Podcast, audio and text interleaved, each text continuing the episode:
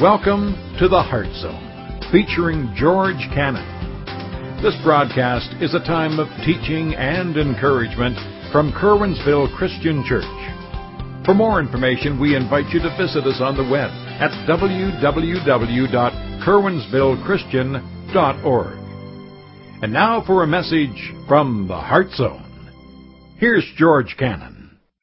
You know, over the last few months, we've been looking at a lot of different things about being all that God wants us to be as a church and as a people, people of God. And a lot of you have responded to that, and you're seeing growth in your life. And you've been you've, you've said to me, George, I'm listening, I'm hearing. I want to be what God wants us to be. I want to be what He wants me to be. Well, I think there's one other area that we're going to have to look at. And for the next six weeks, we're going to look at something that we all do. And that's why I've entitled this series, Sweeping It Under the Carpet. The tragedy of ignoring sin in our lives. If we're going to be all that God wants us to be and do all that He wants us to do, if we're going to touch the community around us and touch our families and, and, and, and be what He wants you as an individual and me as an individual to be, we're really going to have to get serious about some things. And one of the things that we've got to get serious about is our sin.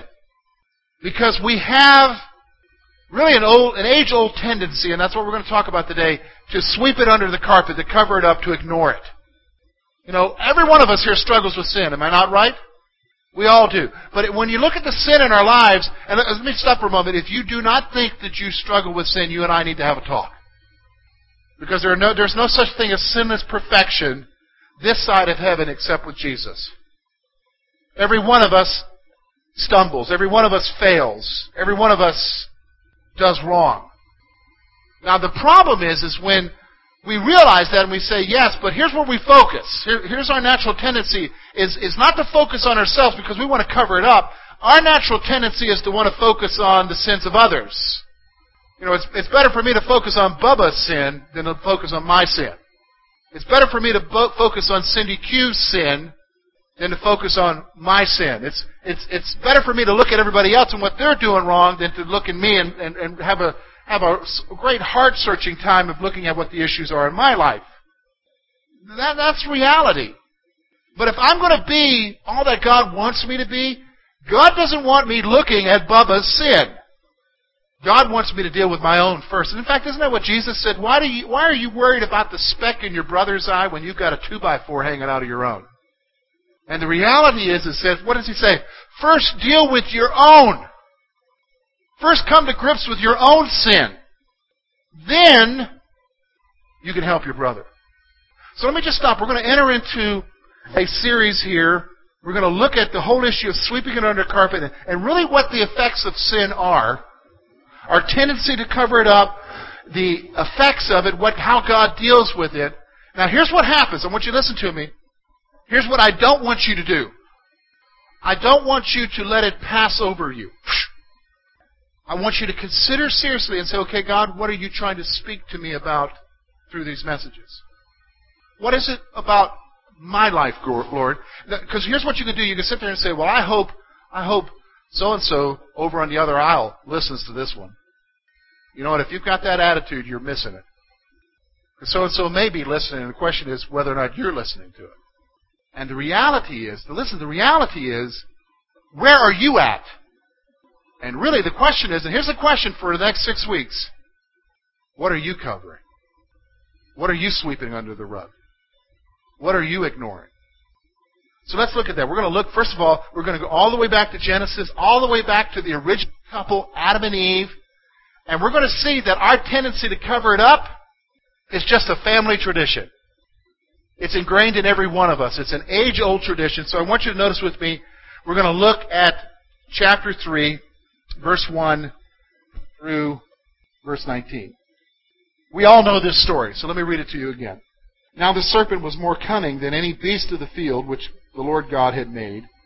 And he said to the woman, Has God indeed said, You shall not eat of every tree of the garden? And the woman said to the serpent, we may eat the fruit of the trees of the garden, but of the fruit of the tree which is in the midst of the garden, God has said, You shall not eat it, nor shall you touch it, lest you die.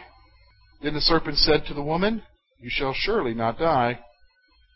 For the Lord God knows that in the day that you eat of it, your eyes will be open and you will be like God, knowing good and evil.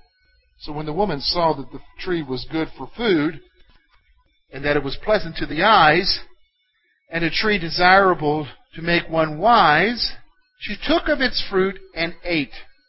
And she also gave to her husband with her, and he ate. Then the eyes of both of them were opened, and they knew that they were naked. And they sewed fig leaves together and made themselves coverings. And they heard the sound of the Lord God walking in the garden in the cool of the day. And Adam and his wife hid themselves from the presence of the Lord among the trees of the garden. Then the Lord God called to Adam and said to him, Where are you? And he said, I heard your voice in the garden, and I was afraid because I was naked and I hid myself. And he said, Who told you that you were naked? Have you eaten from the tree of which I have commanded you that you should not eat? Then the man said, The woman whom you gave to be with me, she gave me of the tree and I ate. And the Lord God said to the woman, What is this you have done? And the woman said, The serpent deceived me, and I ate. And so the Lord God said to the serpent, Because you have done this, you are cursed more than all cattle, more than every beast of the field, and on your belly you shall go, and you shall eat dust all the days of your life, and I will put enmity between you and the woman, between your seed and her seed, and he shall bruise your head, and you shall bruise his heel. And to the woman he said, I will greatly multiply your sorrow and your conception, and in pain you shall bring forth children and your desire shall be for your husband, and he shall rule over you. To Adam he said, Because you heeded the voice of your wife, and have eaten of the tree of which I commanded you, saying, You shall not eat of it, cursed is the ground for your sake, and in toil you shall eat of it all the days of your life. Both thorns and thistles it shall bring forth for you, and you shall eat the herb of the field, and in the sweat of your face you shall eat bread, till you return to the ground, for out of it you were taken, for dust you are, and to dust you shall return. We are all familiar with this story. It's really the basis of really the reality of why Jesus came, the entering of sin into our life. And what we're going to see from this passage today is that their tendency to cover up what they did wrong is our tendency. When you and I do wrong, we don't like to go around and say that we've done wrong. We like to cover it up. We like to cloud it. We like to make excuses for it. So I want you to see a couple of things here. First of all, let's notice what it says about the sin. First of all, when you have to understand what's going on here, they were told not to eat of this tree in the midst of the garden and the fruit thereof. Now, popular culture would like to say that that, tr- that fruit was an apple. It may have been, it may not have been. It really isn't the issue. They were told not to eat of its fruit, whatever that fruit may be.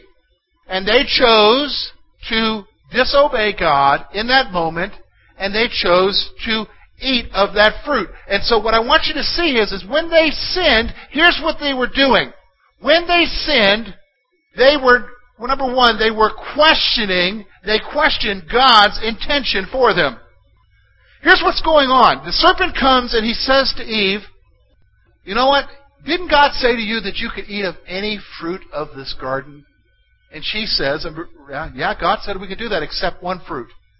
And he says, If we eat it or touch it, first of all, she added to what God said. God only said if they eat of it. But she added to it, touch it, because she's putting a barrier up there to make sure that she doesn't fall into that sin. And she says, Well, even if we eat or touch it, we're going to die. And, he, and here's what Satan does Satan comes along and he whispers the lie and he says, Well, you're, you're not going to die. But if anything happens, you're actually going to have your eyes open and you're going to become like God. So here's what he's doing. He's casting doubt in her mind concerning God's good intention for them. Now here's what happens. When you and I choose to sin, we are saying, listen, I know better than you, God, what I need for my life at that moment. Do I need to say that again? Let me say it again. When you and I sin, when we choose to do wrong, we are saying at that moment, God, I know better what I need for my life at that moment than you do. We are placing ourselves in the place of God. We are saying to Him, God, you're holding out on me. I want to enjoy life, and this is what the world has to offer for me to enjoy life. And so, God, if I do what you do, I'm not going to be able to enjoy life. And so, it, so basically, you're holding out on me, God. It's causing you to have a wrong view of God. Does everybody understand me? When you choose to do wrong, you are operating, number one, on a wrong view of God that He wants what's bad for your life, and you know what's better. And the reality is, is that we question His intentions for us. Now listen to me. It's all in how you view the Bible. It's all in how you view this. Because in His Word, He tells you things. He, he gives you constraints about how to live your life. He, he sets boundaries. So, for instance, he, he sets boundaries, married couples, and says that you're to be faithful to your spouse forever. And that if you step outside of that, you've sinned. He's single people not to involve yourself in sexual immorality before marriage. Save yourself for that spouse that you will marry. He, he sets boundaries. Now, our culture would look at that and say, you know, hey, you know, that's just a, that's just shackles. That's just a constraint on your freedom. That's, you know, everybody's doing it. Just enjoy life. But you know what? Here's the thing. God's not out to be a cosmic killjoy. God's not out to be making your life miserable. God wants what's best for you. So when He sets parameters in His Word about how we should conduct ourselves and how we should live, He's not doing it so that you're miserable. He's actually doing it for your happiness. He's doing it for your well-being. See, that's the thing. God, when He sets up constraints in His words for you, He's trying to save you from heartache. But see, here's the thing. This is what Satan does. Satan comes to you just like to Eve and says, Surely God didn't say that. God knows that if you do this, you're going to be the much better. So they question God's intention for them. Listen, my friend, you and I sin. Let's be honest, because I sin, you sin. When we sin, we at that moment have made a decision that we know better than God. All we think about is that moment, and we don't think about what God wants to do. The other thing I want you to see there is this. Here's what happened. So they, they ate of the fruit. Now look with me at verse 7. Look at what it says in verse 7 because I think this is very key. And this is a point that is very important for you and I here today. Then the eyes of both of them were opened, and they knew that they were naked. Here's what I want you to see. Sin opened their eyes to a different reality. Sin opened their eyes to a different reality. When they ate, first of all, for them, being in perfect union with God, being perfect, never having sinned before, the reality of their sinning actually opened them up to a whole world that they had never experienced before, and so they entered into a world where they now were sinful creatures. And that's a whole other discussion for itself. But what the reality I want you to see is, is when you and I partake of sin, it opens our eyes to a different reality. So let me give you an example of what I'm talking about. I'll give you several examples. Let's talk about drugs for a moment. When you take somebody who engages in drugs versus somebody who is not engaged in drugs, when they, for instance, let's take heroin. Heroin's a big issue in our area here. You know, it really only takes one use of heroin and you become addicted to it. Did you know that? One use. And you become addicted to it. And it's a serious addiction. Your body begins to crave it. What happens is, is that when they partake, their eyes, literally their spiritual eyes, the eyes of who they are, are open to the reality of that, unlike the person who's never partaken. So the person who's never partaken can't understand a person who has partaken. Don't even try to think that you understand. I don't understand. I talk with people who are addicts, and uh, you know, I just had a discussion with a guy this week who is addicted, who knows he's trying to get off, but he knows that when he tries to get off, his body is going to rebel against him in many different ways, and he's hoping that he can carry through with it. Here's what's going on. He has opened himself to a new world, a new reality. Let me just stop for a moment. Let's take somebody. They are married. And he or she decides to be unfaithful. The reality of the Scripture is there. Their eyes are open to a different reality. Did you, do you see what I'm saying? Maybe you've met somebody. It's like all of a sudden it's like they went they went off into an affair and then they had multiple affairs. And like, what happened to them? In fact, maybe you've even known good Christian men or women who's like, well, they were raised better. They knew different. Why did they do that? Here's the reality. Sin opens, sin opens us to, opens our eyes to a, a whole different reality. Do you see what I'm saying? Do you see the point? When you begin to engage in the activities, the activities consume you, and you become one with the activity. And so this is what's going on here. We see this in the original passage here. We see that sin has an effect on us. And, you know, we question God's intention for us. And, and when we partake in it, it, it opens us to a new reality. Opens us to a new reality. And people who don't partake don't understand. How many of you have ever talked to somebody who's engaged in an activity that you've never engaged in, and you know, even as they try to talk to you about it, you don't even understand where they're coming from? How many of you know what I'm talking about? Yes, we all do, don't we? I could ask you this question. I'm going to, but I don't want you to raise your hand. How many of you are engaging in something and you try to talk to somebody else that they can't comprehend? We have, don't we? See, the reality is, is that sin affects us. Sin affects us. Now, here's what we do. Verse 7 through 13 is interesting because this really tells us, okay, they've sinned. Here's the reality. It's different for them. But I want you to notice how they respond to it. Because we do the same thing. It's the age old tendency. And here's what it is it's called the cover up. What Adam and Eve did so long ago is the same thing that you and I do about the sin in our lives. Listen, I want you to notice, first thing they did is this. They attempted to cover their sin. Look with me at verse 7. And they sewed fig leaves together and made themselves coverings.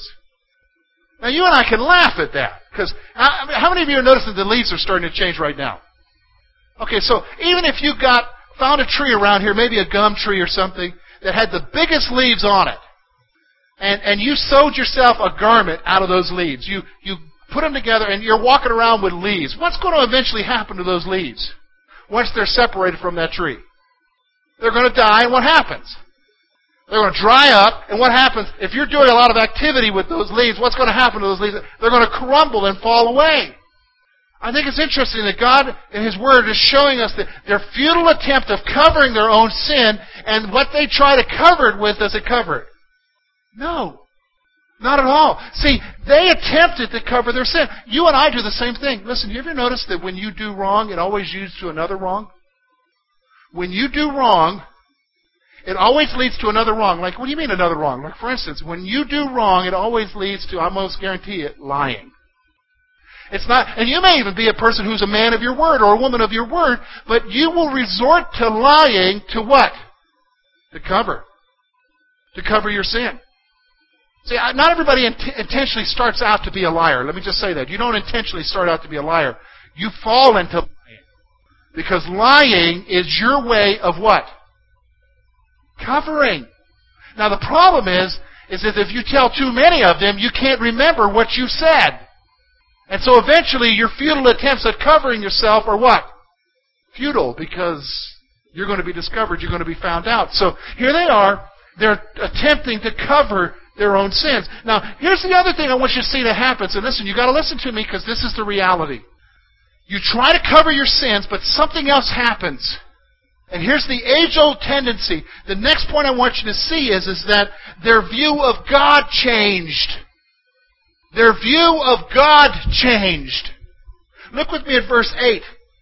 Then they heard the sound of the Lord God walking in the garden in the cool of the day, and Adam and his wife hid themselves from the presence of the Lord God among the trees of the garden. Listen, they were used to whenever they heard God walking into the garden, they would run to him and spend time with him.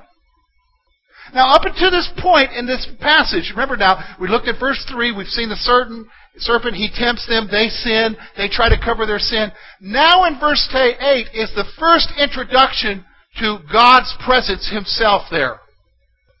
And now in verse 8, what do they decide to do? Run. Hide.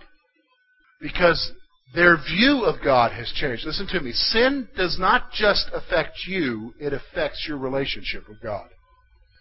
Here, let me give you an example of what I'm talking about. I want you to think about the last time you did wrong. I know it was, it was today, but I want you to think about the last time you really did wrong.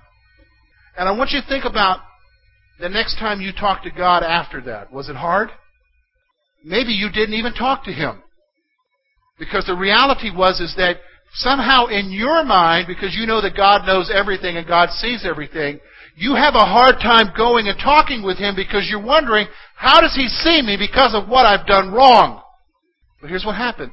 Their view of God changed so He is no longer the loving God anymore. They're fearful of Him. Listen, the reason why they ran is because they're afraid of God now. Because they knew, do you want to understand what they knew? They knew the consequences. What did He say would happen if they ate of that tree? That they would die. Now, they didn't understand the ramifications of that, but they just understood what He said. And so they hid themselves. And see, your view of God changes when you engage in that activity. My friends, I've seen that happen. Let me give you an example of what I'm talking about. I have met several men who, over the years of my years of being a believer in different places, different states, even different countries, who were godly men who then chose to leave their wife for another woman, usually a younger woman, usually a more beautiful woman, and divorce and whatever. And then when you talk with them afterwards about what they're doing, and you try to talk with them about their sin and everything, I, I, I hear a different perspective of God from them than when I when before they did it. And then eventually, I don't see them coming to church anymore because it affected them. It affected their view of God. It affected their concept of God. It affected, and, and then they they went off on their own. How many of you know what I'm talking about? You, I've seen this many times in my ministry. Here's the, re- the issue. The issue is, is that sin, it, it affects us. We try to cover it. It changes our view of God, but there's one other thing it does. I want you to notice with me, verses 9 through 13, we see an interaction. The Lord God says, Where are you? And they say, Well, we're hiding. Well, why are you hiding? Well, because we're naked. Who told you you were naked? Well, well, you know, the woman, she gave me, did you eat from that tree? Well, the woman gave it to me. And then you ask, well, well, the snake did it. And well, you know, and so there's this blame shifting going on. And here's what's going on happening here. They would not take responsibility for their actions. This is the big problem, my friends. When you and I try to cover up our sin, there is a refusal to take responsibility. There is a refusal to say, you know, Here's what they're doing. They're blame shifting, and it's my mama's fault, and it's it's my, it's my buddy's fault, and it was my it was my coach's fault, and my teacher's fault, or or my pastor's fault, or you know, or it was the neighbor next door, or it was my scoutmaster, or or it was because they did this to me, or here's another one, they didn't do this. And and we make excuses like that, and we live in a society where nobody has responsibility anymore, so we shift blame. And the reason why is because we don't want to take responsibility for our actions. Listen, let me just stop for a moment. When you have someone say sorry to you and say, Oh, I, I did wrong, here's how you know the difference between repentance and remorse. You may want to write this down. Because at first they have both appeared to be the same. The difference between truly repenting of what you've done wrong and remorse for being caught is who's going to take responsibility for the action later. Do you understand what I'm saying? The difference between repentance and remorse, because they both appear to be the same at the, at, at, at initially, do they not? Both of them are, I'm sorry I did this, please forgive me. And, and, but there's a difference between remorse, I'm sorry I got caught, let's get this over with and sweep it under the carpet again. And the difference between truly repentance, I'm truly sorry, I want to make this right, but I know I can't, is who's taking responsibility for the action? And it's a hard one to learn. I've learned it. See, here's what happens, my friends. When what we do is, is we try to cover our sin. Here's what we do: we try to cover our sin, and we try to cover it. It doesn't work. Our view ch- changes of God, and then we don't want to take responsibility. It's everybody else's fault. Everybody else's fault. In fact, you even hear it like if I did wrong to Brad, and I and Brad confronts me about it, and I said, "Oh, Brad, you know, I'm so sorry, but you know, if you hadn't have done that, I wouldn't have done it." Now, is, is that confession? That's still blame shifting going on. If you hadn't done that, I wouldn't have done that. No, no, listen, confession is, I did what you saw me do. Case closed. And that's the, that's the cover up. Now, I want you to see the reality. And here's the reality, my friends, and hopefully our eyes will be open as we look at this whole issue of ignoring it and the tragedy of ignoring it, of, of sweeping it under the carpet and hoping it goes away. Now, let me just stop for a moment. Have you noticed, if you sweep too much stuff under the carpet, what happens to the carpet? It's got a big lump. You can maybe get away with it for a little bit, but after a while, if you keep sweeping stuff under there, sooner or later you're going to trip over it. Because it's not going to go away. It's always going to be there. It's not dealt with properly. And the proper cleaning of sin comes through who? Christ. But I want you to notice the reality. Here's the reality. Here's what we need to see. Think about what we read in our passage. First of all, sin always destroys. Listen, my friends. We've got to quit ignoring it in our lives, quit, quit making excuses for it, because the fact of the matter is, is when you and I sin, the ramification of sin is always the same. What, is, what does Paul say? For the wages of sin is what? Death. And death takes many forms. It's spiritual, it's physical, but it can be relational. It can be relational. Sin will destroy your life.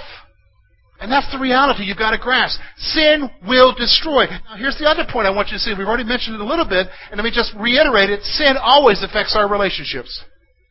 Always. We've already said it changes our view of God, but listen to me, my friend. Sin changes your relationships. Especially, listen, if you're trying to cover, you know it's going to change your relationship.